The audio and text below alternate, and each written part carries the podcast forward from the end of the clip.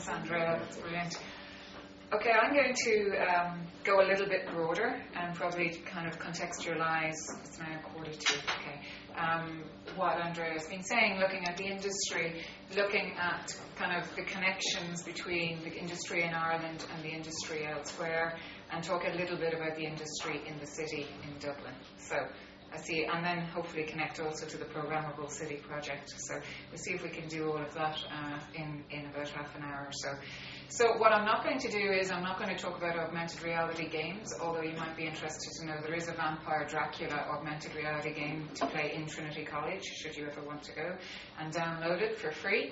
I'm not going to talk about maps and space and cities in games, although obviously with SimCity and that's a map from GTA 5, you can see that mapping is actually really important to the playing of games, to the production of games, and has been a theme in itself in games, right?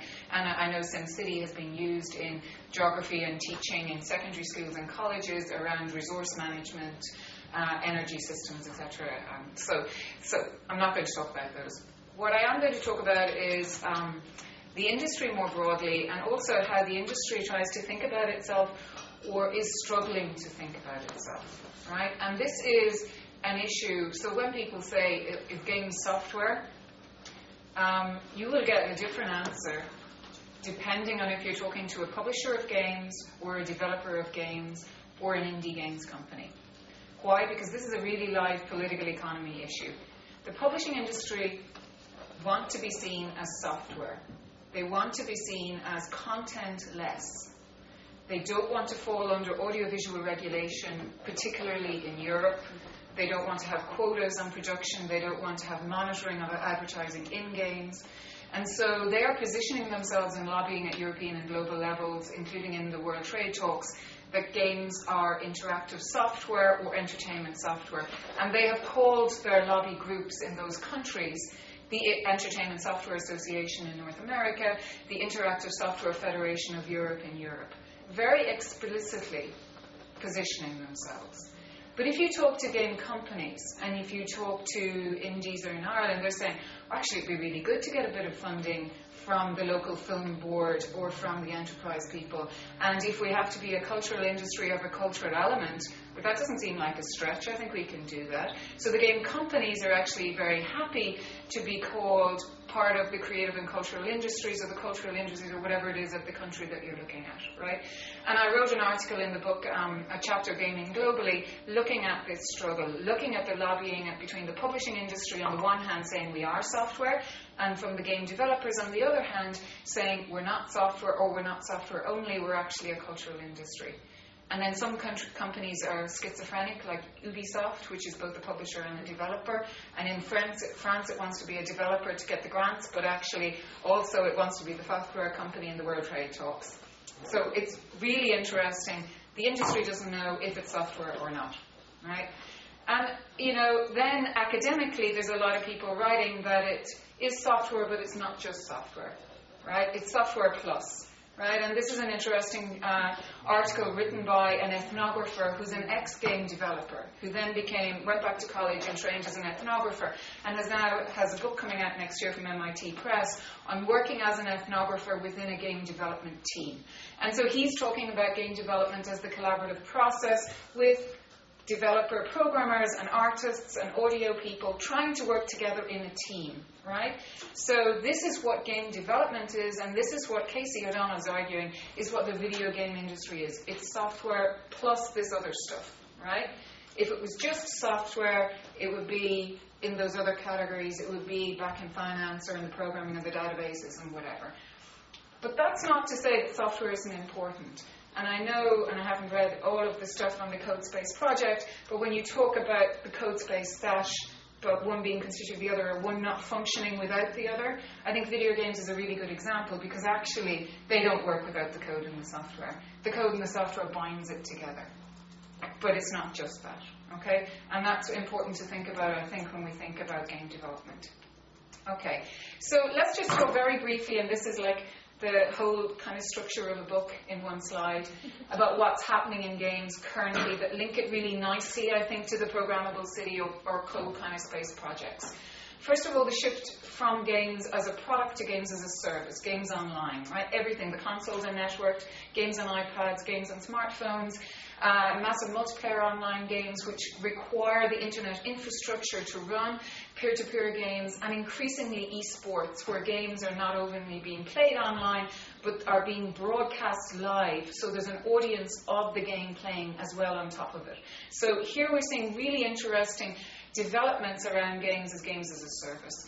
We're also seeing that this enables and is being enabled by a lot of data driven game design and metrics, right? So this is about games are increasingly being offered for free but monetized based on the data gathered on the game playing, right? So they're using uh, the freedom, the free game. It's being uh, offered for free, but then it's be the game players are being monetized in other ways, and this is actually all based on metrics. And in fact, the game design is tweaked as it's offered over time to maximize uh, the resources and the income, right? So they talk about there's an Irish company, Swrve, which offers this offers software to game companies to build into their online games, which does this data analysis and metrics for the game design companies and will tell them, well, actually, this design is working and you're getting money here, but this isn't. So they will switch away from what isn't working more towards what right? And I've seen this work really well with where games have licensed a load of real world characters like sports characters. They might license 15 wrestlers for a game and find out that only like three of the wrestlers are being played by most of the players. Well, why would you pay for the rest? The licensing for the rest, right? So all of this is now influencing the game design we're seeing obviously new platforms, alternative routes to market. So you used to have to go through Microsoft uh, and uh, Nintendo and Sony. They were the key publishers to get on the main console platforms. We now have alternatives like Steam. We have different platforms like Facebook. So if you're an indie publisher, you're like, well, do I want to go console? Do I want to do PC? Do I want to do the Androids and the smartphones? Where am I going to go? Where will I get the best deal to get some revenues and money in?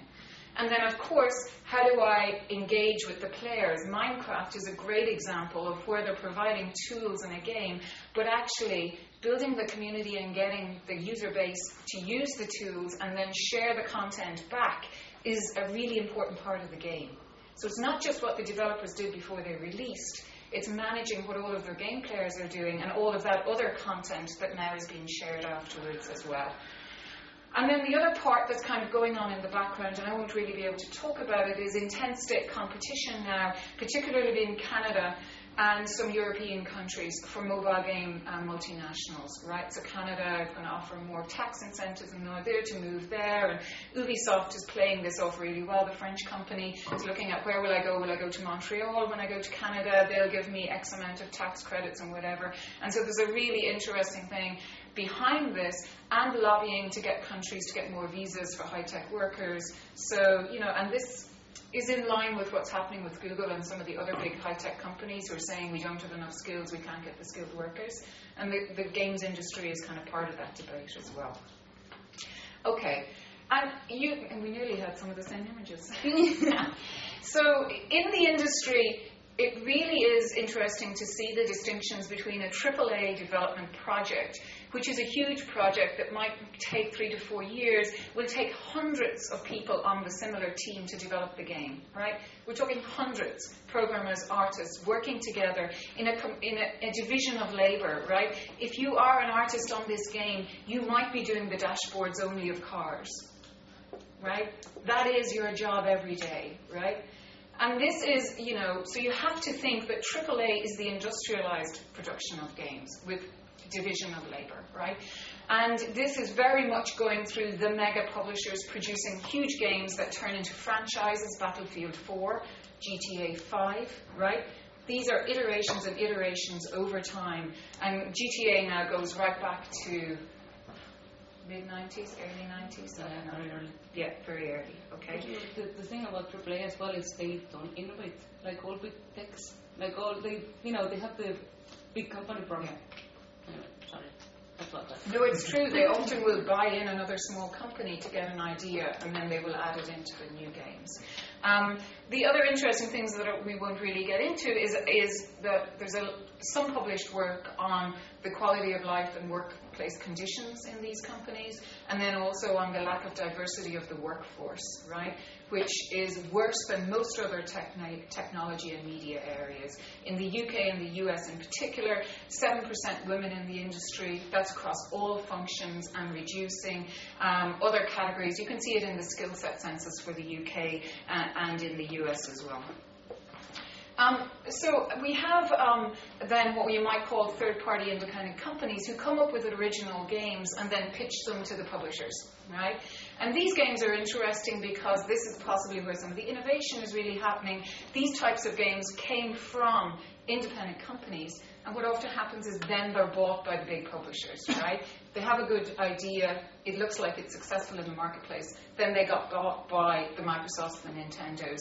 And what's interesting here is building on the, the, uh, what, the trends in games more broadly, Little Big Planet is very much about user generated content, then being shared online afterwards. So is Minecraft, right? So here we're seeing, you know, Web 2.0 and all of the rest, but you're looking at very different character design, very different ideas. Little Big Planet, play, create, share. Play, create, share. That's their tagline, okay? Um, but most of these have been bought up and actually are very similar in structure to the big uh, AAA game projects, right? They're not dissimilar. And so, actually, what I've been doing a little bit is thinking about the difference between these types of independents, which are very similar to the AAAs, and what I might call indies, which may be something different, right? But this term still has to be kind of defined. And so, a lot of the research at the moment, which looks at the independent third party companies, is saying sometimes they're called indies, but they're not indie in the way we used to think about independent film, for example, as being alternative and coming up with new wacky ideas. Their structures are very similar to the mainstream industry. So, you know, here they're saying their practices of production are very similar to the AAA mainstream, right? But that's not to say there aren't examples of other companies who are trying to come up with alternative structures of production and alternative ideas for games and coming up with more diverse kind of ways of producing uh, content and software and code.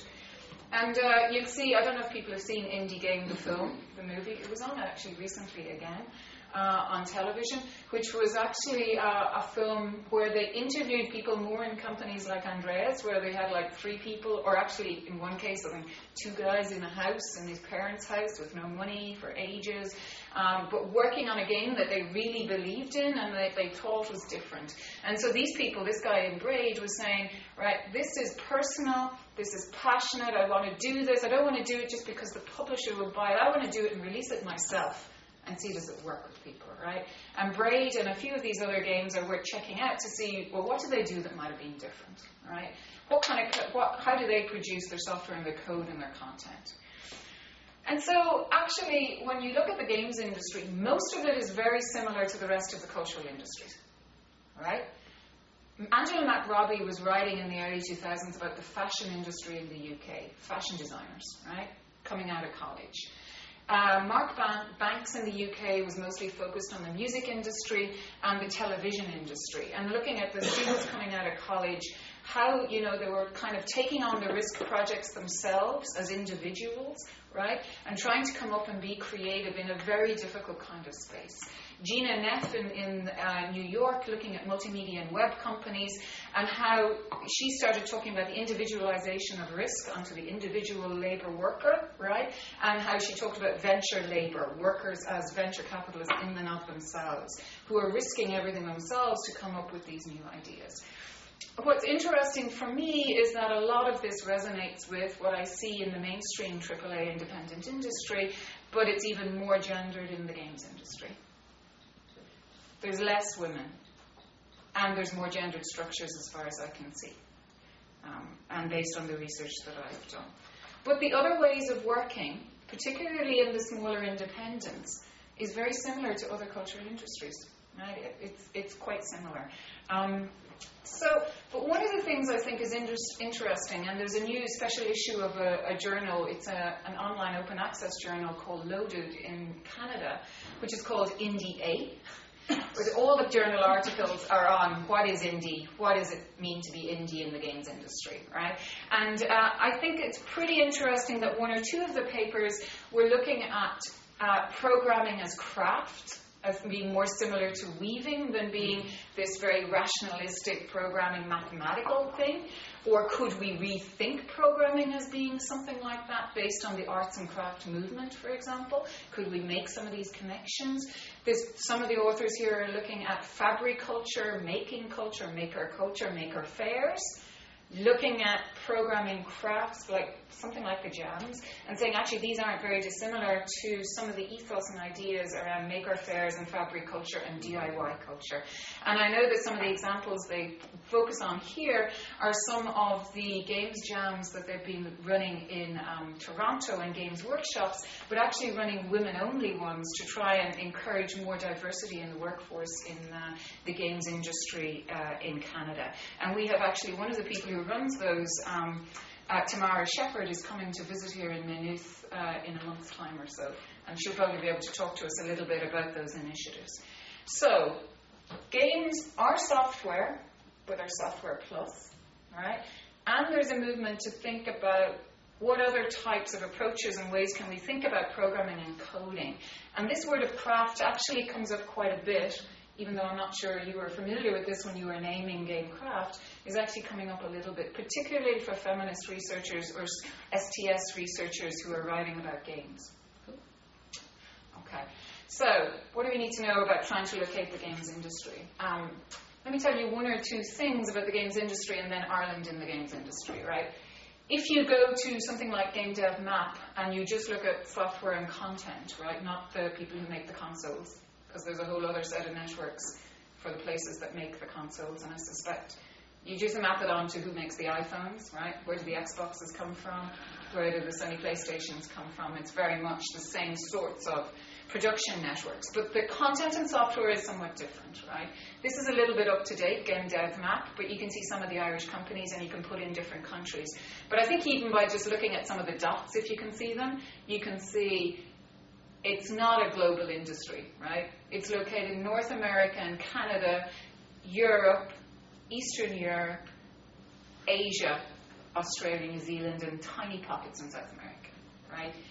This is Western industrialized countries. This is where the software, the content is being produced, right? If you look at the games industry in Ireland, and we did a survey in 2009, myself and Anthony Cawley, where we uh, surveyed the industry and we looked at what were the jobs, who were working in the industry, what types of things were they doing in the industry. And we did it, well, actually, I did it initially in 2002, then 2009, and we've done a scoping study for another one in 2012, 20. But you can see that the industry is growing, right? At this point when we did it, there was about 1,500 people working in the games industry in Ireland in content development, and support and localization, right? Um, and we found that actually it's quite interesting to look at the breakdown of jobs because with the shift to services and the shift to online, most of the new jobs in Ireland were in community support, right? This means World of Warcraft in Europe is being supported out of Ireland, right? So we have the German team, the Polish team, the, all these are sitting in desks in Ireland to support the game players in that game, right? Um, uh, EA did um, Star Wars, what's the, the Star Wars: The Old Republic? What's the game they did? The massive multiplayer. EA. Their Star Wars game out of Galway, right? So they have their community support team there. And so here's where we were seeing some really interesting new types of jobs. These aren't the programmers or the artists, but these people are in game, game masters, right, very often, watching the forums, figuring out what's happening with the cheating, making sure there's no problems in running of the game, making sure there's no griefing going on, and trying to figure out how that works in the game, right? Here's a really interesting new category of jobs that maybe we hadn't thought about before. In terms of location in the games industry in 2009, the first one you probably can't see, but that is Dublin. Um, Dublin, Cork, well, Dublin and Galway would basically be it. There's a little bit, there was a company in Cork, now they've closed down. So you'd see that Dublin is the primary location for most of the games industry at the moment. Right, and it's been growing quite a lot. We went from 1,500 in our scoping study with Jamie in 2012. We've got to about 3,000 people in the games industry in Ireland. Right, now we haven't done an occupational breakdown on that. We think there's more in development because there's more indies now, but most of the jobs are in community support because one EA will hire 500 people, right, to work in community support. and that's the breakdown between indigenous and FDI companies, right? So you can see the majority of employment is foreign owned multinationals. That's the big part of the cake, right? There, that's Microsoft, EA, and these companies hiring people to work in the games industry. But there's really big growth in the numbers of companies, and that's formation of new indies and independence, right? So what we've been tracking is we have a small number of big multinationals that hire a lot of people, and now we have hundreds of indies two men, three people. No, all women, I think, at this point. I think there's one. Oh, uh, Something, sock, sock, sock, something. sock, um, sock monster. Yeah. So this is the growth of the games industry in Ireland. And what I think is interesting about this is it links very much into spatialization of the global games industry more generally. Why? Because community support jobs are being outsourced to Ireland, right? EA is developing its games, in North America whatever, outsourcing the European community support jobs to Ireland, mostly to support the German, Portuguese, Spanish, French, and other language markets in Europe. So, and so I've written a paper on spatialisation in the games industry and how many of the jobs in Ireland are around this outsourcing of certain types of jobs. But if you look at the independents, there's probably three types of independents at the moment in Ireland. There's complete newbies who are graduates who are coming out of the colleges, right? There's people who are transferring in from other industries, Andrea, from banking. And then there's spin outs from companies that close down, game companies, multinationals that have closed down. And those people, for a change, actually don't want to move abroad. You heading off? All right. No, that's all. Thanks. And I think what's interesting here is that um, the spin out, so for example, PopCap had a company here, had 80 developers, got bought by EA, and they closed the Irish office. Right?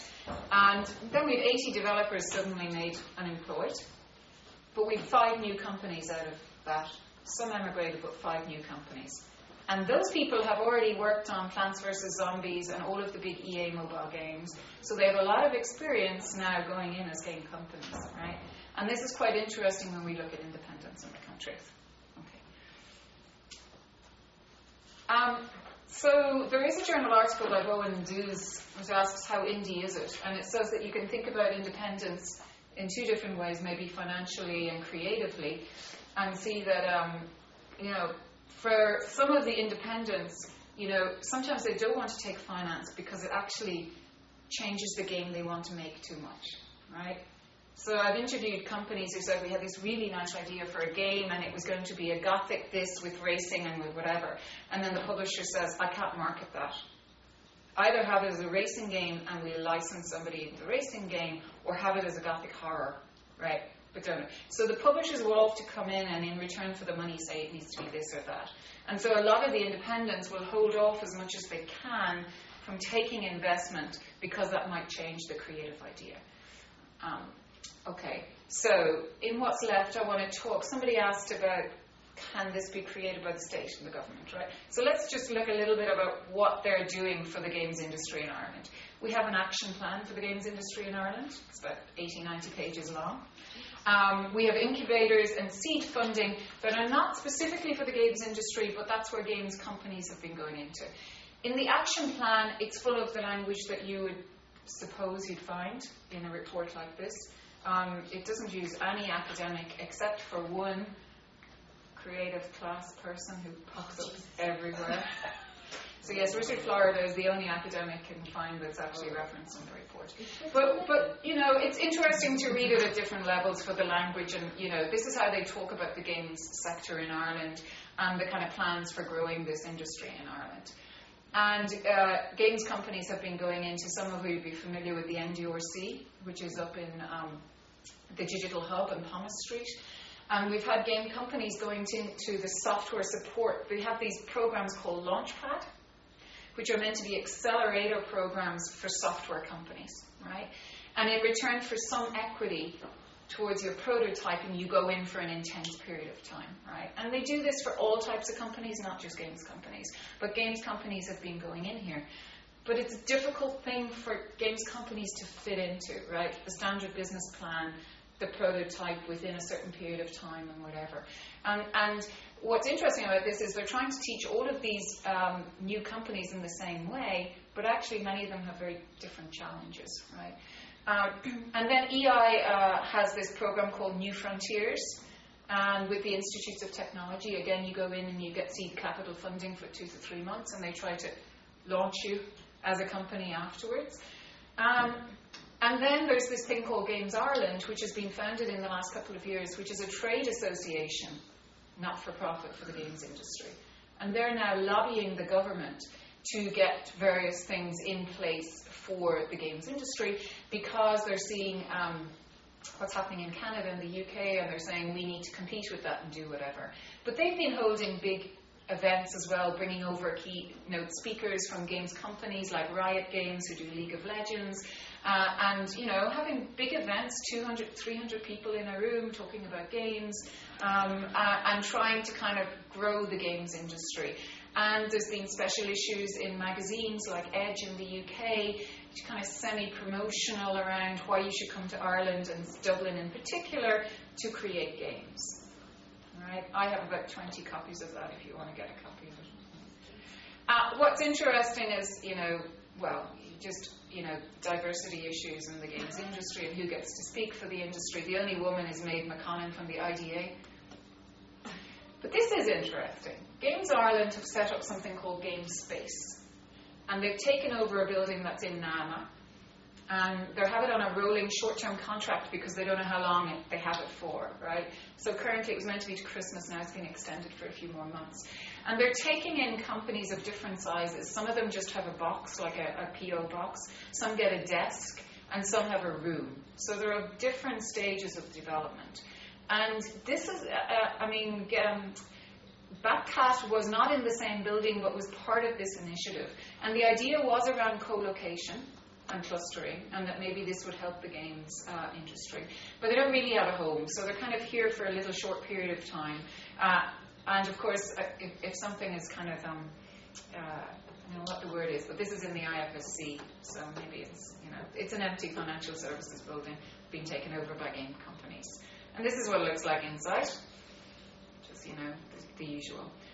And then we have the uh, bottom up in things, the stuff that uh, Andrea has been involved in, but other people as well. So while the state is saying we'll give you business mentoring, we'll give you a bit of equity funding, and you need to do your business plan, and we'll give you an office for three months, the games industry itself has been doing all this bottom up stuff. This is one, it's called Dub Ludo, Ludo from Games and Play, and this is actually about people just getting together to talk about game design and play right? Not the programming of the game specifically. How do you come up with a good game idea? And sharing it with each other, right? Meeting informally in different places. And they have a space online, they're on Facebook, and they're on Twitter. And you can follow them and go to their meetups. And then there's Gamecraft, which Andrea has been involved in. And I think she probably undersold it because what they do is they get people along and you get formed into teams on the day. You need an artist, you go over here. You need a programmer, you go there. So there's an audio person might work on five projects, right? So it's team based jamming as opposed to individual jamming. And I think that's probably why it works. And it works differently to the other types of virtual jams. Um, and I was saying there, there is an annual one, uh, the Global Gamecraft, at the end of January every year, and Gamecraft are part of that this year, but they organise their own events, and I think they're probably an interesting thing for people to keep an eye on. All right, I should probably finish just now. Okay, that's the other thing I thought was interesting about Gamecraft. These are the two programmers who are running it. These are probably the two women you will meet at all of the games and gender in IT events in this country. The first time I met Andrea, she came up and gave me a big hug. She went, another woman? And I was like, yeah, not that I'm a programmer. But and Vicky, who is involved in the Science Museum, is involved in Pi Women, PyLadies. I'd say, Tracy, you may have met Vicky. She was at the events as well. Yeah. So, this is what's happening. Um, in terms of initiatives around games industry in Ireland. The state ones are treating it like any other business, and mostly they think software when they think the games industry, right? They think you're going to prototype this, beta test it, go gold, and ship. right? That's kind of the way they plan the supports. But it doesn't quite work that way for the games companies. Some resist it for financial and creative creative ideas. Some resist it for other reasons. Um, but the bottom up in just uh, things that are happening around coding and developing games are pretty interesting. There's a lot of virtual networking, but there's also a lot of face to facing, and that kind of gives something a sense of how this kind of culture is uh, being created. Okay. I'm kind of conscious of the time and I don't want to take up too much, but I think that when we look at who works in the games industry in Ireland, it's very similar to the rest of the technology industry in Ireland, except it brings in on contract the writers, musicians, and other people from the other creative industries, right? So it needs to link with those industries somehow to produce its games.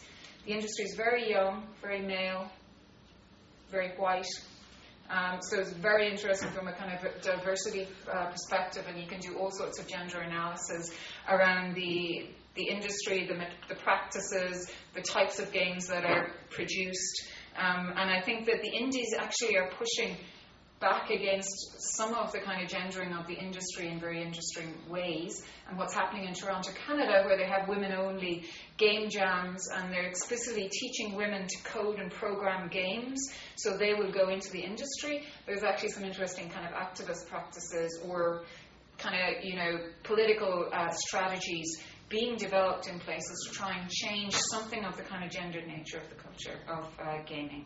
So, Software is more than code.